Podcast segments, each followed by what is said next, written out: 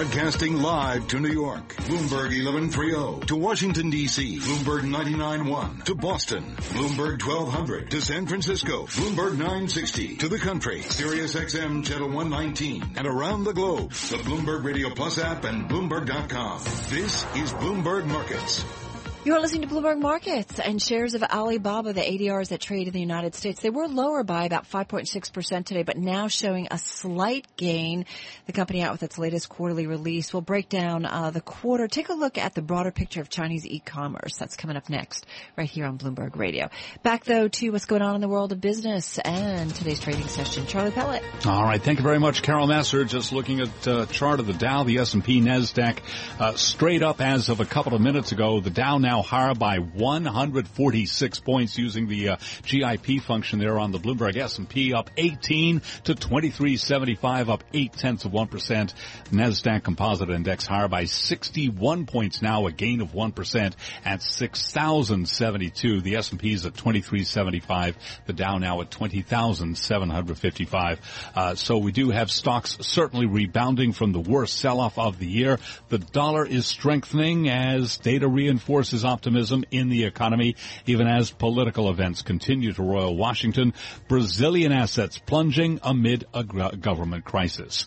Walmart shares, they're up by 3.3% after its latest earnings report. Walmart's gaining on momentum in its fight against Amazon with its online sales growing at the fastest clip in at least five years.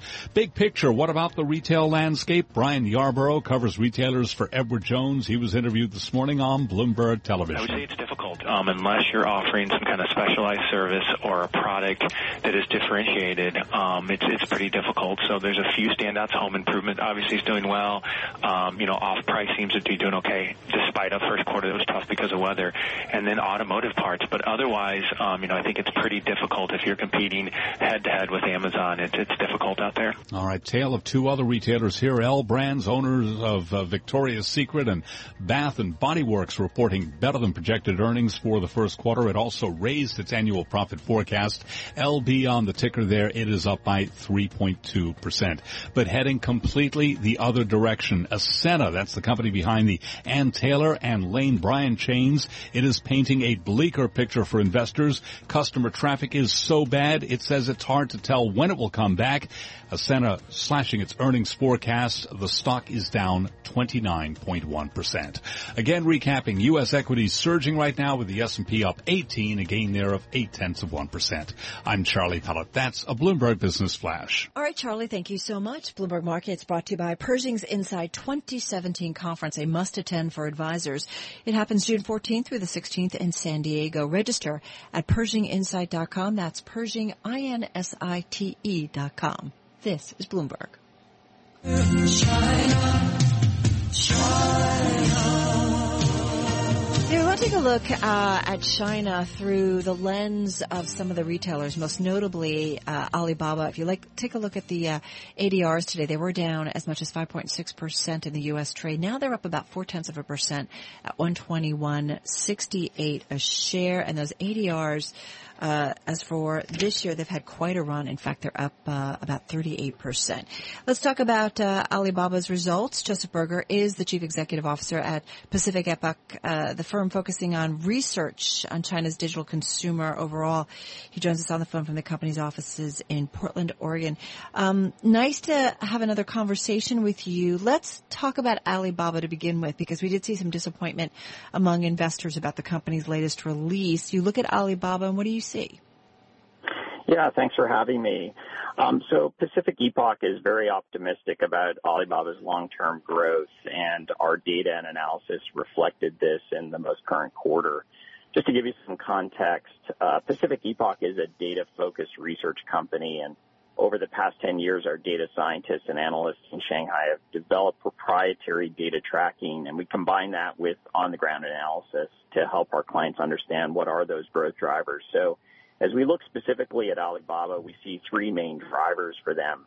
Uh, first is they've done an excellent job in monetizing their web traffic, and we continue to see uh, their online marketing services uh, reflect that. And as you can see from the most earning, recent earnings announcement, uh, that line of business grew 46% year over year. The other part of Alibaba that we're uh, very optimistic about is that they understand the China consumer, and I think that's reflected in their lines of business. They're very good at understanding their ever-changing wants and needs, and as the China consumer continues to grow in wealth, Alibaba does a very nice job of, of making their products meet those ever-changing needs of the consumer. And then lastly, we think Alibaba has done a great job in, in their acquisitions and investments to drive traffic and improve the user experience.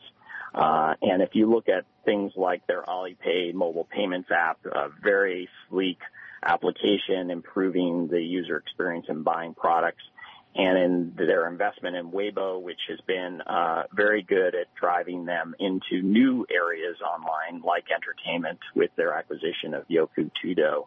So we think those things combined with Ali Cloud, which uh, is also showing some signs of, of growth, uh, we're optimistic in the long term that Ali Cloud will also be a driver. So overall, Alibaba for us, we see them evolving as a business, um, and their recent earnings announcement reflects growth at the top line um, and ultimately moving them more into a consumer services company. And we should point out that, I mean, you know, you're seeing tremendous growth in cloud computing and digital entertainment. Um, we're seeing revenue in those younger divisions of the company surging, but but they still have you know, we're still waiting for them to make money and, and they've got a lot of costs there. Um, you know, when you're, you certainly with entertainment, you're paying up for licensed con- content. Um, what do you see the future of this company? Right now, core commerce is the bulk of what this company does. Does that continue to be the focal? And does it make sense for it to be the focal point? Yeah, so the way we look at it is obviously our focus is on the top line growth areas for the mm-hmm. company, and clearly e-commerce is their growth, uh, the main part of their business and will continue to be. Um, these other lines of business will only expand their footprint in the online marketplace in China, and that's I think part of their strategy is it's going to cost them some money to do that, uh, but in the end, they're just going to continue to be the company that has a place in each major segment of the internet marketplace. Um, and, and I think Ali Cloud's a little bit different. It's moving into tech services, and mm-hmm. I think that's a different market altogether for them. And one that if you look at Amazon Web Services as an example, will evolve and grow and certainly it may cost them some money today, but in the long run, that's uh, certainly a, a longer term growth play on their part. Joseph, just got about 25 seconds here. When you look at the Chinese consumer, we are a little worried about maybe Chinese growth. Uh, what do you see in terms of uh, the consumer? Yeah, absolutely. So Pacific Epoch's been tracking the consumer for 10 years and we've seen a lot of changes there. Certainly wealth has been a major factor uh, with the increase in in the wealth within the population, and we've seen that notably in the larger tier cities like uh, Shanghai and Beijing, where the consumer is looking for different types of products and services, and uh, we see that continuing and and even moving into the smaller cities. Right. And then just lastly, you look at the number of people online today. In 2007 there were two, 200 million. Today there's over 700 million, and that's only 50% of the population. So yeah, it, it's interesting to see those numbers and hear about them. Uh, Joseph Berger, he's uh, CEO at Pacific Epoch, joining us on the phone from Portland. Let's get to your latest World of National News headlines. Nathan Hager in a 99.1 newsroom in Washington. Nate. Thank you, Carol. The full U.S. Senate meets behind closed doors this afternoon to hear from Deputy Attorney General Rod Rosenstein. Senators want more answers about the firing of FBI Director James Comey. The classified briefing comes a day, though, after Rosenstein named former FBI Director Robert Mueller as special counsel to lead the Bureau's Russian election meddling investigation. He brings the kind of bipartisan uh, and, frankly, prosecutorial expertise to the table and independence that I think uh, the Justice Department investigation needs. Senate Intelligence Vice Chair Mark Warner on Bloomberg Television, he says Mueller's appointment should not diminish the congressional investigations into Russian election meddling. Matter of fact, the House Intelligence Committee just announced former CIA Director John Brennan is going to testify in an open hearing in its investigation on Tuesday. President Trump tweeted this morning that all the investigations are the single greatest witch hunt in American history. Marine Le Pen is running for parliament. The defeated far-right French presidential candidate tells TF1 television she's running for the same northern French seat where she lost five years ago.